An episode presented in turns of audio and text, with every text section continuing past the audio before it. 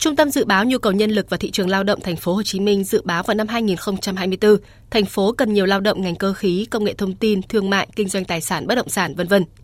Còn tại Hà Nội, ông Vũ Quang Thành, Phó Giám đốc Trung tâm Dịch vụ Việc làm Hà Nội dự báo, năm 2024, các doanh nghiệp tập trung tuyển dụng nhiều lao động trong lĩnh vực thương mại dịch vụ, đặc biệt là bán lẻ. Tiếp đến là nhóm lao động trong lĩnh vực công nghệ, chế biến, chế tạo sản xuất để hỗ trợ các đơn vị hoàn thành đơn hàng. Ông Vũ Quang Thành cho biết. Trong quý 1 năm 2024 thì cái nhu cầu uh, tuyển dụng của các doanh nghiệp nó rơi khoảng từ 100 đến 120 nghìn lao động ở trên địa bàn thành phố. Ở chúng tôi ở đây thì cũng căn cứ vào số lượng uh, doanh nghiệp mà đăng ký thành lập mới cũng như là các cái nhu cầu về các cái nguồn tuyển dụng nguồn lực lao động đối với những nhóm doanh nghiệp mà thành lập mới này và cái xu hướng tuyển dụng thì cũng hết sức là đa dạng phân bố vào trên nhiều lĩnh vực ngành nghề liên quan nhiều nhất vẫn đến là lĩnh vực thương mại dịch vụ